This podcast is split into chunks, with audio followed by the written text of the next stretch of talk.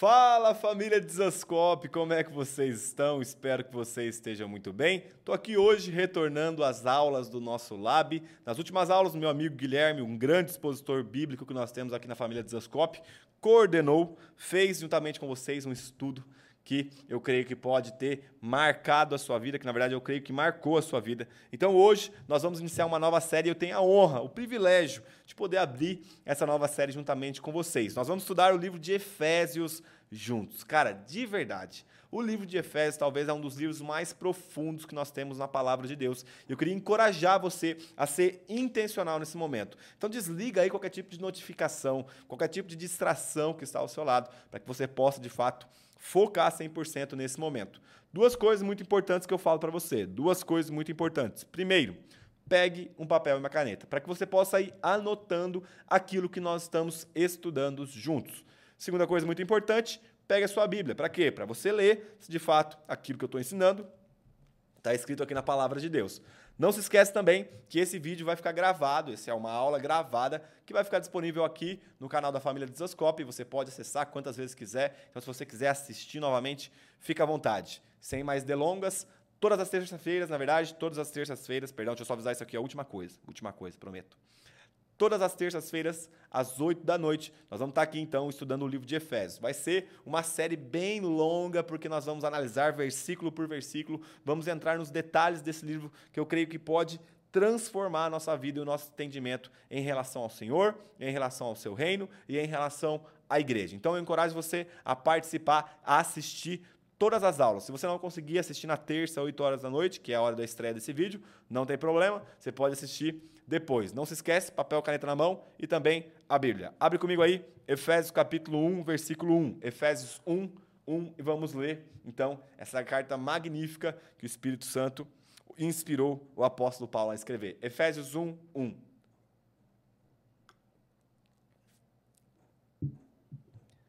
A Bíblia diz: Paulo, apóstolo de Cristo Jesus pela vontade de Deus, aos santos que vivem em Éfeso e são fiéis em Cristo Jesus. Que a graça e a paz de Deus, nosso Pai, e do Senhor Jesus Cristo estejam com vocês. Antes de mais nada, se você puder fechar os seus olhos, curvar sua cabeça, vamos orar juntos, pedindo direcionamento para o Espírito Santo nesse momento. Pai, muito obrigado, Senhor, pela tua graça derramada sobre nós pelo privilégio, pela honra que nós temos de poder meditar em cima das suas escrituras. Espírito Santo, nós te pedimos nesse momento, dá-nos sabedoria e revelação. Eu oro por sabedoria e revelação sobre todo aquele que vai assistir esse vídeo, seja em qual hora, em qual hora for, Senhor. Que o Senhor possa nos dar entendimento, clareza, para que nós possamos discernir a tua vontade segundo a tua palavra. Espírito Santo, nós sabemos que esse não é um momento somente intelectual, mas também espiritual. Então gera dentro do nosso coração um santo temor, de estarmos diante da tua palavra. Abra os nossos olhos, nos dá entendimento e clareza, para que nós possamos ser transformados e sairmos daqui mais semelhantes a Jesus Cristo. Essa é a nossa oração em nome de Jesus. Amém, amém e amém. Gente, você que me acompanha, tem um mês que você me acompanha, você sabe o quão fascinado e apaixonado eu sou pelo estudo da palavra de Deus, o quanto eu encorajo as pessoas a fazer isso. Então, hoje, eu queria te propor é, um estudo de fato. Nós precisamos ter tempo para estudar a palavra de Deus. Não tem como você estudar, é, estudar, estudar de verdade correndo, é, é, é, lendo de forma corrida. Não, não. O estudo da palavra de Deus é algo que, que envolve detalhes, é algo que envolve atenção. Então, para isso, nós vamos estender essa série de Efésios. Nós não estamos com pressa. Esses vídeos vão ficar gravados, você tem a possibilidade de assistir depois. Então, vamos entrar em cada palavra que nós temos aqui do apóstolo Paulo, em cada detalhe que o Espírito Santo nos mostrar, para que de fato nós possamos ser edificados plenamente de acordo com a vontade de Deus. Mas antes, eu gostaria de dar alguns contextos, ou melhor, algumas, algumas, é, é, algumas informações, algumas informações sobre o contexto local ao qual Paulo estava escrevendo. Primeira coisa, nós vemos aqui então que o autor já se identifica no início da carta, a primeira palavra que temos, na verdade, é o nome de Paulo, Paulo de Tarso. O ano de escrita dessa carta foi aproximadamente entre o ano 60 e o ano 62, então é, essa é uma das cartas chamadas, é, essa é uma das cartas chamada de cartas da prisão. O destinatário está no versículo 1, aos santos que vivem em Éfeso.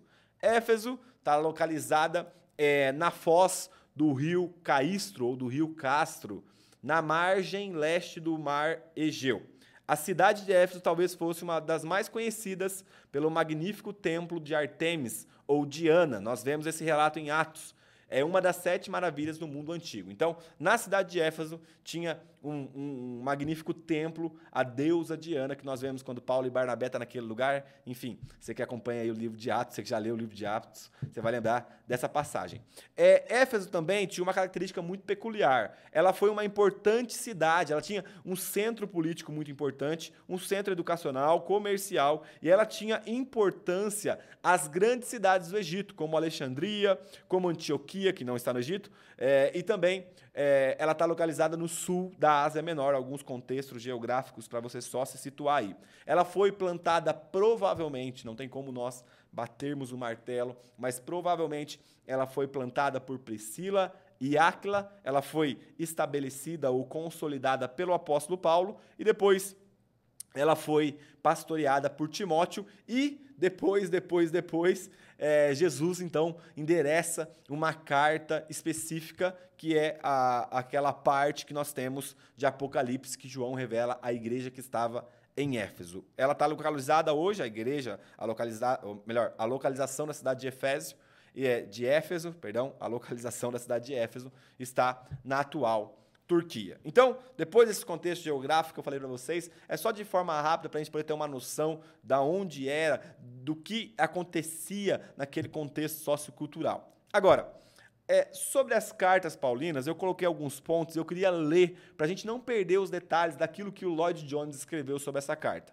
Então vamos lá. Primeira, co primeira coisa, nas outras cartas paulinas, as doutrinas são tratadas na medida em que ajudam a solucionar problemas específicos com que o apóstolo se defronta na vida das igrejas às quais ele escreve. Aqui, elas são desenvolvidas de modo a servirem de auxílio para expor o grande tema de toda a, de toda a epístola, o propósito de Deus em Cristo para a sua igreja. Em outras palavras, nós vemos o apóstolo Paulo escrevendo as suas outras epístolas é, de forma corretiva. Isto é, o apóstolo escreve sempre tendo em mente alguns problemas da localidade. Então, um exemplo: a carta que foi enviada à igreja de 1 Corinto.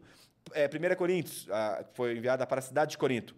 Paulo estava, então, tratando com algum aspecto é, da imaturidade daquela igreja. Então ele começa a escrever a carta, lembrando de alguns relatos, provavelmente da carta que ele recebeu, e redigindo para corrigir erros. Na carta de Paulo aos Efésios, nós não temos isso. Nós não temos correções de erros. Paulo já segue direto para a doutrina, nessa exposição do propósito de Deus em Cristo para a sua igreja. Agora a pergunta é: porque em todas as outras cartas o apóstolo Paulo escreve corrigindo algo. Porque o apóstolo Paulo escreve nas outras cartas advertindo sobre questões da localidade onde aquelas cartas foram enviadas. Porque é bem provável que a carta de Paulo aos Efésios é uma carta circular. O que é uma carta circular?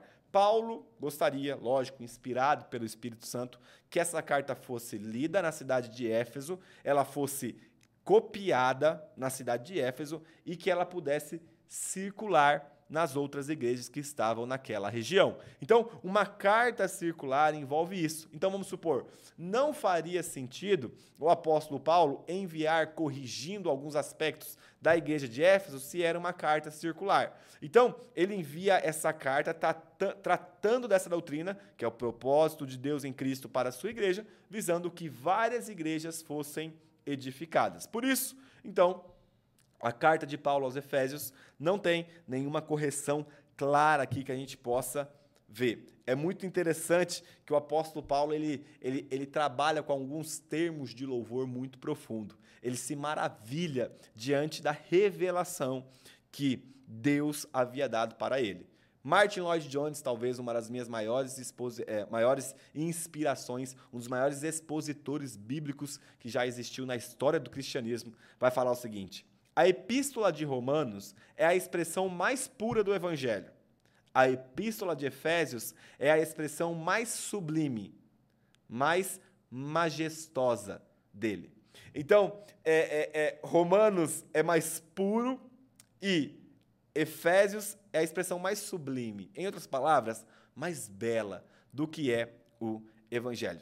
O Evangelho, perdão. Marcos Barth, Marcos Barth, talvez um dos maiores teólogos também que nós tivemos aí na história da igreja, ele vai falar o seguinte: a carta de Efésios é intercessão. Ele tem um caráter, essa carta tem um caráter, uma forma de oração. Tanto que Paulo abre a sua introdução da carta aqui, a sua saudação, com uma oração para aquela igreja e para as igrejas que seriam abençoadas por essa carta. A carta de Efésios é proclamação. Olha que legal que ele fala. Não é apologética, não é polêmica, pelo contrário, está repleta de afirmações ousadas e até mesmo jubilosas acerca de Deus, de Cristo e do Espírito Santo. E terceiro e último, a carta de Efésios é evangelização. Tem declarações claras acerca do propósito e da ação salvadora de Deus. Agora, se a gente pudesse ousadamente fazer um panorama geral dessa carta aqui, um panorama geral, e talvez definir em uma frase qual era a tarefa do apóstolo Paulo, eu definiria da seguinte maneira: a tarefa especial que foi confiada a Paulo como apóstolo é demonstrar a todos qual seja a dispensação do mistério que desde os séculos esteve oculto em Deus que tudo criou. O mistério é que os gentios sejam ou seriam co-herdeiros com Cristo Jesus. Vou repetir essa frase que foi muito boa. A tarefa especial que foi confiada a Paulo como apóstolo é demonstrar a todos qual seja a dispensação do mistério que desde os séculos esteve oculto em Deus que tudo criou. O mistério é que os gentios são ou serão co-herdeiros com Cristo Jesus. Basicamente, nós podemos de, é, dividir a estrutura desse estudo em 14 pontos. Eu queria ler para vocês, para você anotar aí do que nós vamos passar no decorrer desse curso, no decorrer desse estudo, tá? No decorrer dessa exposição. Primeiro, existe uma introdução. Toda a carta paulina, toda carta paulina, ele trabalha com prefácio e com uma saudação. Depois, ele vai falar sobre toda a bênção espiritual, sobre aquele povo que ele orou especificamente. Ele fala sobre uma oração por conhecimento, fala sobre a ressurreição com Cristo, fala sobre a nova humanidade. Depois, ele fala sobre o privilégio sem igual de ser um apóstolo de Cristo. Ele fala sobre a confiança no poder de Deus. Ele fala sobre a unidade e diversidade na igreja, uma nova roupagem, mais incentivos à justiça prática ele vai também nos dar orientações para maridos e esposas, orientações para filhos, senhores e escravos, é, principados e potestades. Ele vai dialogar um pouco ali na armadura sobre esse combate que nós temos com principados e potestades. E por fim, ele conclui então a sua carta. Gente, de forma bem rápida, de forma bem superficial, essa introdução que eu fiz aqui, superficial não, mas simples, melhor, simples, é somente para a gente ter um panorama, um contexto geral do que estava acontecendo na cidade de Éfeso, tá? Que era um lugar que tinha um templo de adoração muito grande à deusa Diana, é, onde Paulo também, na verdade, ele escreve essa carta aqui dentro de uma prisão, então, nós precisamos dessas informações para nós nos situarmos. Entender que a carta de Efésios é uma carta circular, ou é uma carta circular, vai nos responder porque no final Paulo não manda saudação para nenhuma pessoa. No final do livro de Romanos, depois você pausa esse vídeo, olha lá. No final do livro de Romanos, Paulo cita 26 nomes. 26 nomes aos quais ele saúda. Ele manda um abraço para essas pessoas. Mas no livro de Efésios nós não temos isso. E isso pode gerar dentro de nós uma pergunta: por que, que Paulo não saudou ninguém lá em Éfeso? Porque é uma carta circular. É uma carta que ele sabia que ia correr por várias igrejas da região. Agora sim, de fato, vamos entrar para o texto, para a exposição bíblica, que é algo que queima dentro do meu coração. Eu gosto muito disso, gente. Eu gosto muito disso. Vamos ler novamente? Efésios, capítulo 1, versículo 1. Efésios 1, 1. A Bíblia diz: Paulo, apóstolo de Cristo Jesus, pela vontade de Deus, aos santos que vivem em Éfeso e são fiéis em Cristo Jesus. Que a graça e a paz de Deus, nosso Pai, e do Senhor Jesus Cristo estejam com vocês. Eu não sei se você já parou para pensar ou perceber o quão rotineiro se tornou a nossa saudação. Sabe, quando eu olho para você, eu falo bom dia, boa tarde, opa, tudo bem? Geralmente a resposta é tudo, tudo bem. Né? Essa é a nossa resposta. Se tornou costumeiro isso, responder isso se tornou costumeiro. Agora, quando nós vamos olhar para a palavra de Deus, a gente precisa ter em mente, cara, que nada aqui acontece de forma aleatória. Nada aqui pode se tornar rotineiro, porque o Espírito Santo inspirou Paulo. Presta atenção o Espírito Santo inspirou Paulo a escrever palavras específicas, até mesmo na sua saudação. Então eu queria te desafiar, quando você for estudar a palavra de Deus, nesse momento do lábio, talvez você vai estender o estudo do capítulo 1. Eu queria que você parasse de fato e vesse palavra por palavra, conexão por conexão, para que nós possamos de fato compreender a profundidade daquilo que estava no coração de Paulo, daquilo que Deus colocou no coração de Paulo para a gente estudar junto. Então, gente, não deixa passar os detalhes. Geralmente você olha e fala, ah, Paulo, tá, que a graça e a paz de Deus, nosso Pai, Senhor Jesus Cristo esteja com vocês. Você faz isso de forma rotineira, você perde a excelência do que essa parte está falando para a gente. Por quê? Nós estamos acostumados a passar por trechos, por trechos que são é, é, é padrão por trechos, que, por trechos que são comum em todos os lugares, e esquecer da riqueza que tem nisso. Porque o bom dia, o tudo bem, se tornou ordinário. Agora, no que diz respeito à palavra de Deus, é tudo extraordinário. É tudo acima da ordem comum. Então é olhar para essa introdução, olhar para essa saudação de Paulo e entender os detalhes que estão escondidos ali por trás. Então, primeira coisa, Paulo vai se apresentar. E eu queria pensar com vocês um pouquinho sobre quem é o apóstolo Paulo. Abre comigo sua Bíblia, Atos capítulo 21. Atos 21, 39. Atos 21, 39. Vamos ver quem é o apóstolo Paulo. Atos 21, 39.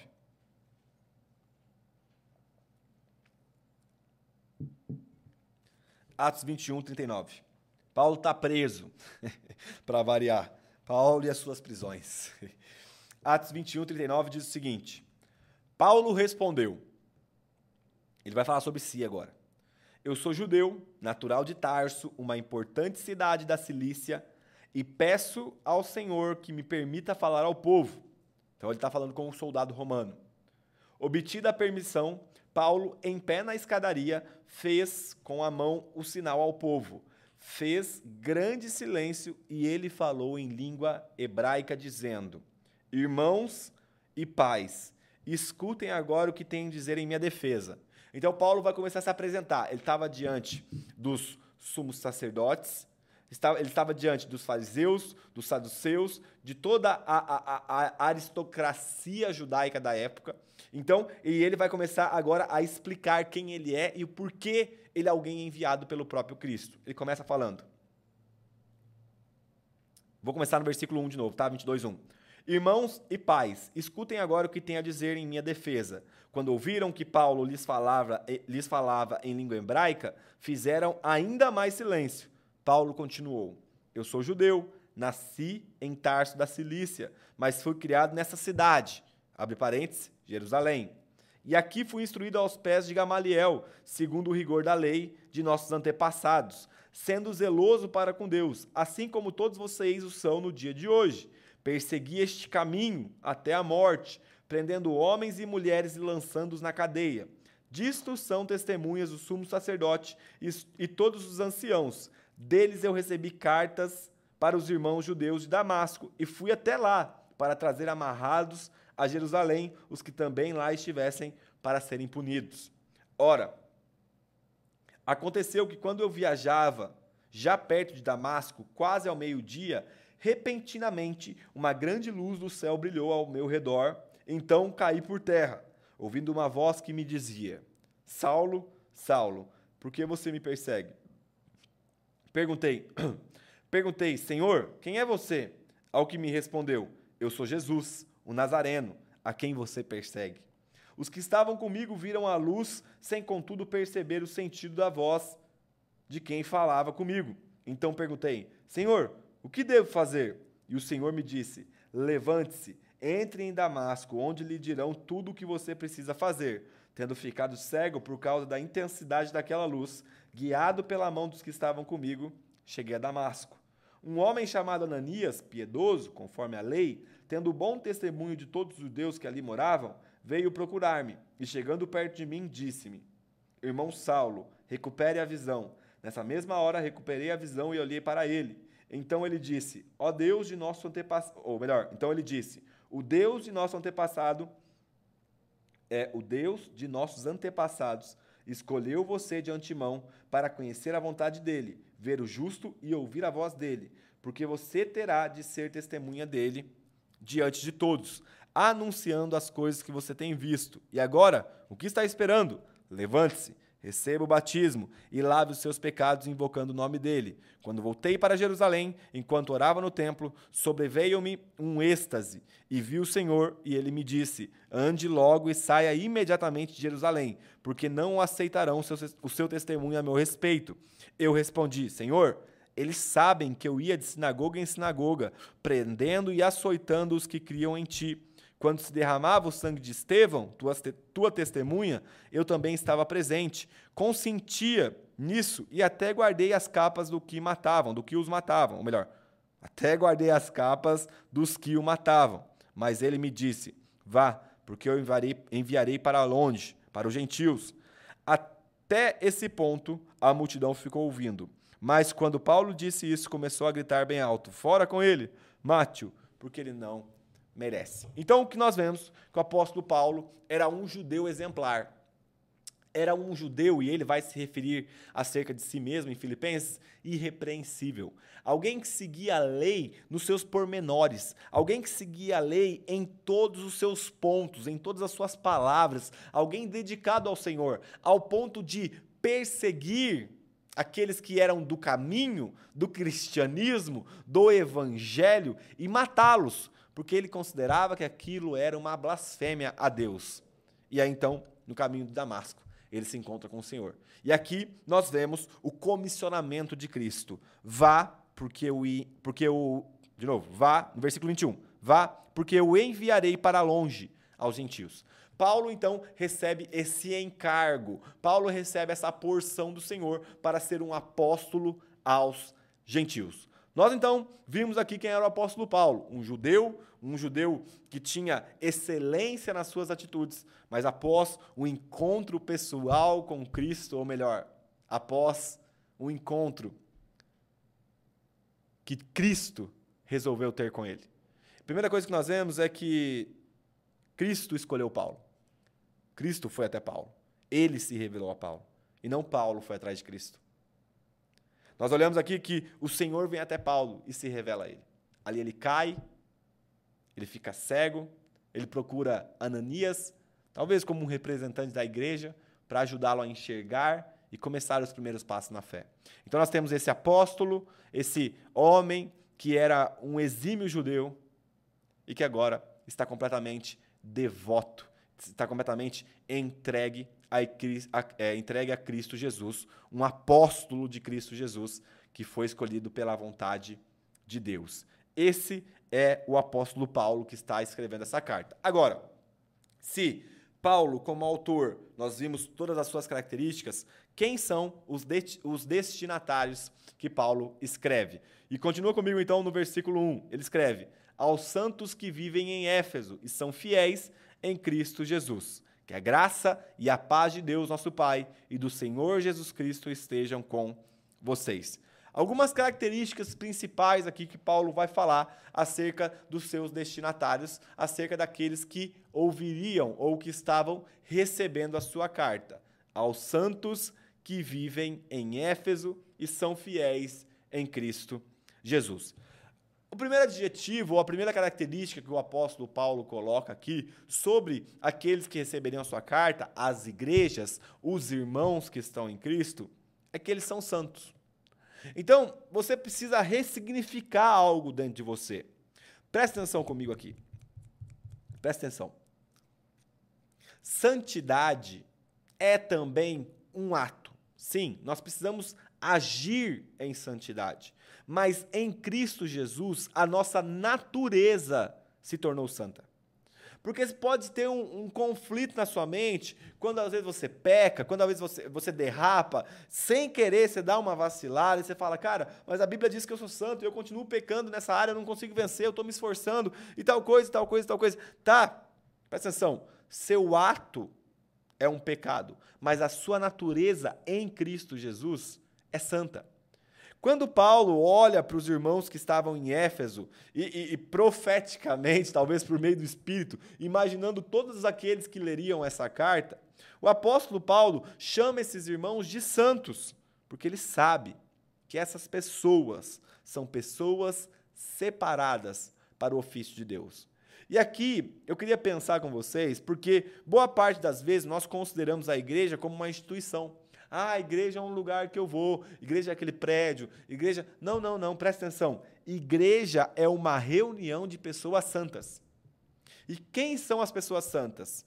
Todas aquelas que estão em Cristo, que foram separadas para Deus. Agora presta atenção. Nós não podemos cair numa dicotomia platônica. Porque boa parte das vezes, o que a gente pensa? É, eu fui separado, então não posso ir no cinema. Eu fui separado, eu não posso dançar uma música com a minha esposa. Eu fui separado, eu não posso fazer isso e aquilo. Meu irmão, nós, nós temos que tirar essa dicotomia.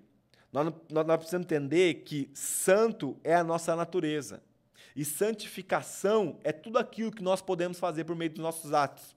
Então, cara, presta muita atenção. Ser separado para Deus não significa que você vai sair e vai morar numa caverna, tipo monge. Entendeu? Não. Ser, ser separado para Deus é você estar em um contexto onde o ambiente talvez não seja, mas lá você está para cumprir o ofício do Senhor. Seja você um empresário, seja você um vendedor, seja você, é, é, é, é sei lá, um administrador, seja você qualquer tipo de função que você faz. Saiba que você é alguém santo, separado para o ofício do evangelho. Você está lá disfarçado, você está lá usando um chapéu, como o Douglas até usa o exemplo, de um empresário, de um vendedor, de um administrador, de um cantor, seja o que for, mas o seu ofício lá é a proclamação do evangelho. E agora eu pergunto para você: o que nos faz santo? Sabe, o que nos faz santos? O que nos, o que nos santifica? O que nos torna pessoas com a natureza alterada? O Evangelho. O Evangelho que foi manifestado em Cristo Jesus. Então presta atenção: não é uma questão de escola de bons modos, mas é um ato sobrenatural de Deus. Ser santo não é algo que eu fico me esforçando. Eu vou ser santo, vou ser santo até ah, mudei meu coração, pronto, vou ser santo. Não, ser santo é uma obra milagrosa do Espírito que também é santo. Então, por meio do Espírito Santo, nós somos santificados em Cristo Jesus para o ofício, para viver completamente agora de acordo com a vontade de Deus. O que a gente pensa? Não, eu não posso é, assistir um filme diferente com a minha esposa, afinal eu sou santo, sou separado para o Senhor. Meu irmão, presta atenção. Ser, ser separado para o Senhor diz respeito a cumprir completamente a vontade dele, não a sua. Então, para de pensar que é, é, é, às vezes você não se contamina de não estar em devidos lugares. E claro, tenha bom senso. Tem lugar que a gente não tem que estar mesmo. Mas é, só toma cuidado. Porque às vezes você está falando que você é alguém separado para o Senhor, que cumpre a vocação dele completamente, mas a sua vontade está sendo cumprida e não a do Senhor. Então nós precisamos ressignificar o que é ser santo. Ser santo é cumprir a vontade de Deus, é ser alguém separado completamente para Ele. Ah, então eu posso no cinema assistir um filme secular? Ai, cara, é um descanso. Claro, toma cuidado com aquilo que você vai assistir, né? Gente, eu estou partindo de um princípio que você tem bom senso, que você tem discernimento do espírito para analisar o que é bom e o que não é para você. Mas não seja um chatão, sabe? Não se torne aquela pessoa religiosa, chata. Não vou no aniversário cantar parabéns. Porque parabéns é uma invocação. Ah, cara, para de ser chato, velho. Vai lá, canta parabéns. Sabe? A gente precisa começar a, a, entender que santidade é eu, tar, é eu estar em um lugar e não ser influenciado pelo ambiente, mas influenciar aquele lugar. E às vezes não é levantando as mãos, orando, não sei o quê. Não, não. É por meio da atitude. É por meio do evangelho encarnado em nós, é por meio do evangelho expressado nas ações. Então, ser santo é alguém separado para o trabalho exclusivo de Deus. Que honra, que honra. Pare e pense comigo, o Senhor na eternidade pensou em você e escolheu você para cumprir aquilo que ele estabeleceu, segundo a vontade dele, para você. Cara, olha que honra. Agora, olha que responsabilidade. Você foi chamado, incumbido, recebeu a incumbência. Você recebeu uma incumbência do Senhor de cumprir a vontade dele nessa terra. Então, que nós possamos ser santos. Claro, viver santidade, expressar santidade, mas presta atenção, você só vai expressar aquilo que está dentro de você. Então você precisa compreender que Jesus precisa alterar o seu coração pecaminoso, ou melhor, precisa ressuscitar, dar vida ao seu coração que é pecaminoso, gerando santidade dentro dele, para que a partir da nossa natureza nós sejamos santos. E não somente com atos religiosos.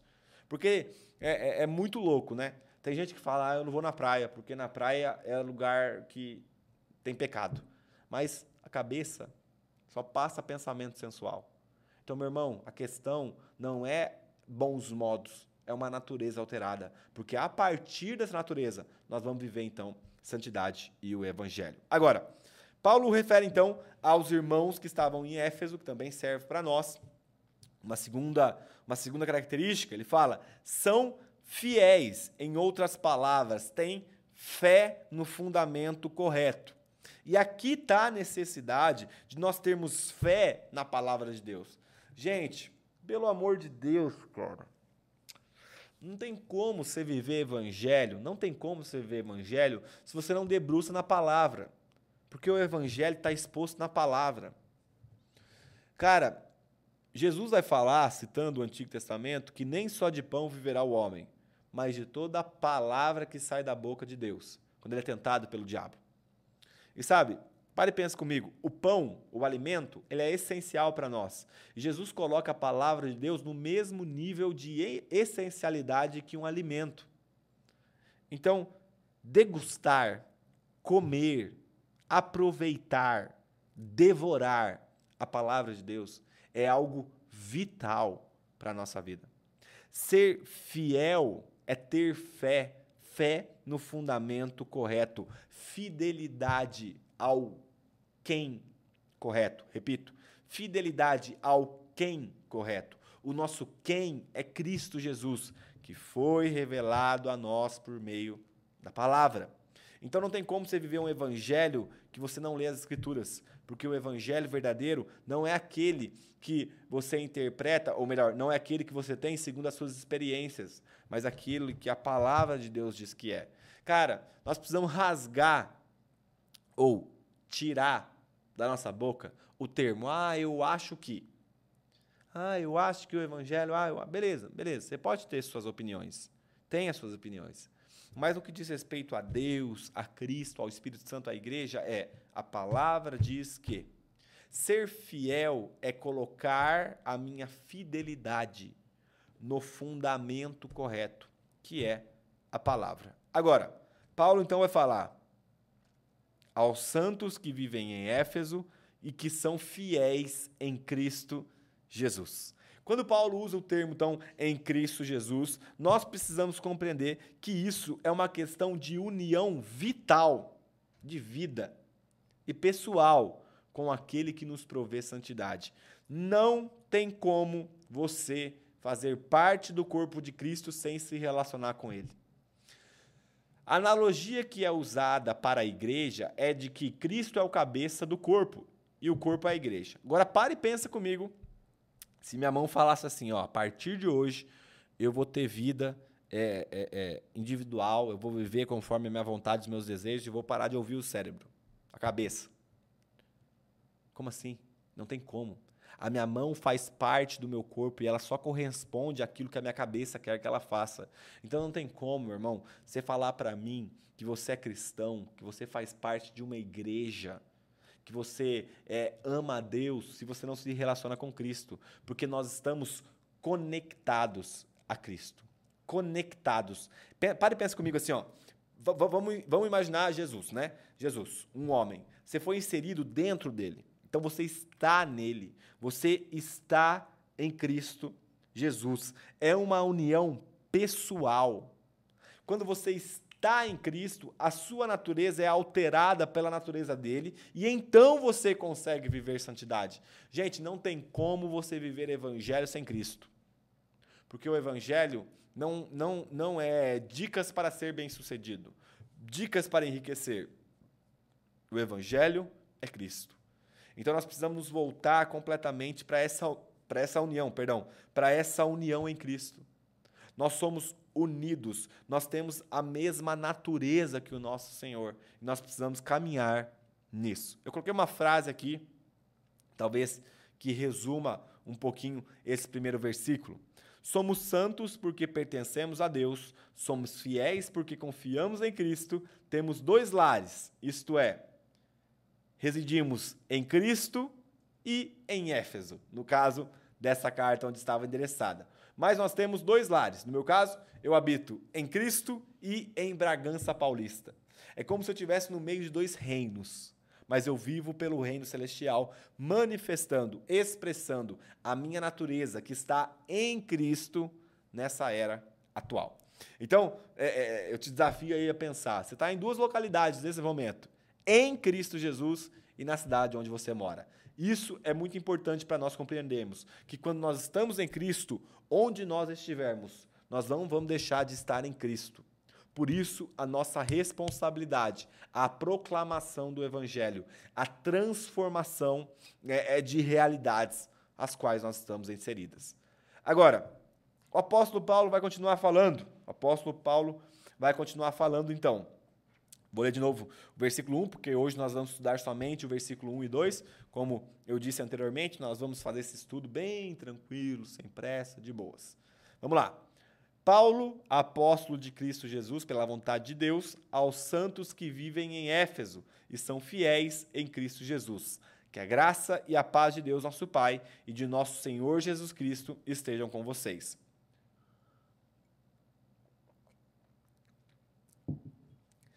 Lembra quando eu falei para vocês que nenhuma palavra que o Espírito Santo inspirou Paulo a escrever é à toa? Sabe, não passe pelas saudações de forma corrida, não passe pelas genealogias de forma corrida, porque cada palavra tem a sua importância, cada palavra tem é, é, a sua riqueza para a gente aprofundar. Então, olha comigo, que a graça e a paz de Deus, nosso Pai, e do Senhor Jesus Cristo estejam com vocês. Gente, ousadamente, eu li isso no livro do John Stott, que também comenta esse livro de Efésios. Ousadamente eu afirmo para vocês que o resumo do livro de Efésios, o resumo da epístola de Paulo, à igreja que estava em Éfeso, está nesse versículo. Que a graça e a paz de Deus, nosso Pai, e do Senhor Jesus Cristo estejam com vocês.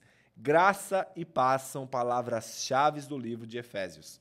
Não podemos pensar que Paulo usou essas palavras de forma solta. Esse é o desejo dele para os Efésios por meio do Espírito Santo. Nós também podemos receber. Então não pense que o apóstolo Paulo, ah, vou desejar aqui alguma coisa, ah, graça e paz. Não.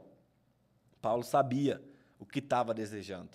A palavra graça, a palavra graça essencialmente significa favor imerecido, favor que recebemos sem merecer, pois somos indignos e imerecedores. somos indignos e imerecedores. Então, a palavra graça significa você receber um favor que você não merece.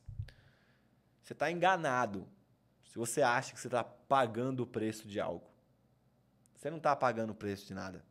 Porque tudo que nós recebemos de Deus nós recebemos em Cristo. E isso é por meio da sua graça. E graça é o favor que nós não merecemos.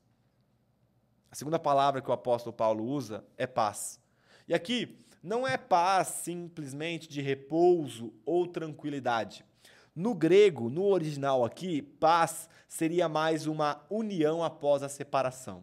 Então, Paulo está desejando um favor imerecido e uma união após a separação para os irmãos que estavam em Éfeso. Mas pode pensar, teve uma separação? Teve. O mesmo apóstolo Paulo vai escrever na sua carta aos Romanos, que é a minha carta predileta, capítulo 5, versículo 10, o seguinte: Porque se nós, quando inimigos fomos reconciliados com Deus mediante a sua ou mediante a morte de seu filho. Repito, porque nós, quando inimigos, fomos reconciliados com Deus mediante a morte de seu filho. Se nós fomos reconciliados, é porque em algum momento esse relacionamento foi rompido e em um momento nós fomos inimigos de Deus. A graça, esse favor imerecido, nos provê uma paz de uma união restabelecida. Gente, gente, pelo amor de Deus, cara, para de viver uma vida tribulada, correria, rotina, destruindo, te consumindo por completo, porque você pode experimentar da graça e da paz de Deus. Sabe o que é paz? É Deus está restabelecendo o relacionamento dele conosco.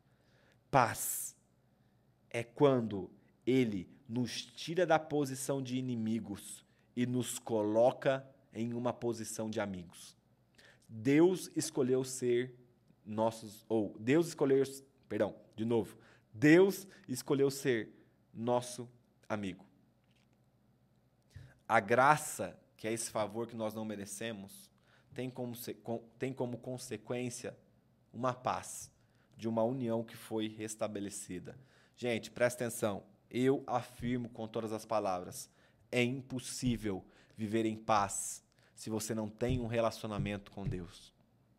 Porque o homem, em sua essência, foi criado para cultivar, para gerar culto, para adorar, para ser devoto, para ser piedoso a Deus.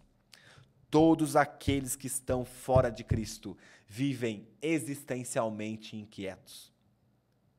Presta atenção no que eu estou te dizendo. Não existe paz verdadeira para aqueles que estão fora de Cristo. Porque a paz é uma consequência da graça. E a graça só, só é recebida por meio do nosso Senhor. Nós precisamos ter isso em mente, cara. Olha o que o Paulo, olha o que Paulo disse. Eu acabei de ler, mas eu quero ler novamente. Nós, quando inimigos, fomos reconciliados com Deus mediante a morte do seu filho. A mensagem do evangelho é introduzida pela graça, que significa, apesar de tudo que nós, homens, humanidade, fizemos em desobediência contra Deus, ele ainda olha para nós com favor. Ele ainda olha para nós com esse favor que nós não merecemos. A nossa inimizade com Deus é abolida por esse favor que não merecemos. Então podemos usufruir de um relacionamento de paz. É tudo pela graça. Olha para a graça de Deus exposta aqui já no versículo 2 desse livro de Efésios, e nós percebemos que é uma graça escandalosa. É uma graça que Deus olha para os nossos pecados, olha para os nossos atos de desobediência e ele, e ele toma uma decisão. Eu vou transformar essa humanidade por meio de Cristo, para que eles possam se reconectar comigo. Agora, gente, vamos, vamos, vamos, vamos aprofundar mais um pouquinho aqui. Vamos aprofundar mais um pouquinho. Espero que você esteja preparado aí. Nós éramos inimigos. Se houve uma reconciliação, nós nos tornamos amigos de Deus. E eu te pergunto, cara, tem algo melhor que ser amigo de Deus? Fala, para e pensa comigo aí, né? Você tem melhores amigos, eu tenho melhores amigos. E sabe quando você fala, cara, eu amo muito aquela pessoa, aquela pessoa é o melhor, melhor amigo para mim. Meu irmão, a Bíblia está afirmando que nós somos amigos de Deus. Eu repito, amigos de Deus. Amigos de Deus, cara, em Cristo Jesus. Tem algo melhor? Tem. Tem algo melhor. Porque em Cristo não é somente uma questão de amizade, mas é uma questão de aliança. É uma questão de ser família com Deus. Paulo continua. Que a graça e a paz de Deus, nosso Pai. Não é um Deus somente que é amigo, mas é um Deus que é nosso Pai. É um Deus que tem aliança com a gente. É um Deus que se relaciona com a gente com um sentimento de família. Ele é família, ele é o nosso pai, alguém íntimo, alguém próximo de nós. E ele continua dizendo: do Senhor Jesus Cristo estejam com vocês. Que a graça, que esse favor que nós não merecemos, que a paz dessa união restabelecida que também nós não merecemos, que é uma união com Deus, que agora é nosso Pai, e com Cristo, nosso Senhor, esteja conosco. É isso que Paulo deseja a nós, que esteja com vocês. É a união perfeita entre homem e Deus. A união perfeita tem um vínculo perfeito que se chama Cristo. Ele é o começo, ele é o meio, ele é o fim. Não existe cristianismo sem Cristo. Ele é tudo. Aqui, no, aqui de início, o apóstolo deseja que os irmãos de Éfeso, e eu creio que pelo Espírito, nós também devemos experimentar a graça e a paz. A graça e a paz de Deus. A graça que nos diz que nós recebemos algo que nós nunca mereceríamos e a paz de não só ter Deus como amigo, mas como pai. Mas como pai. E talvez você não teve uma boa referência de pai. Mas eu estou aqui para te dizer que você não pode definir Deus pelas suas experiências. Você define a paternidade de Deus de acordo com a palavra. Então, a partir de hoje, retira da sua mente toda a impressão que você tem do seu pai biológico que você colocou em Deus. Não. Começa a contemplar a paternidade de Deus de acordo com a palavra.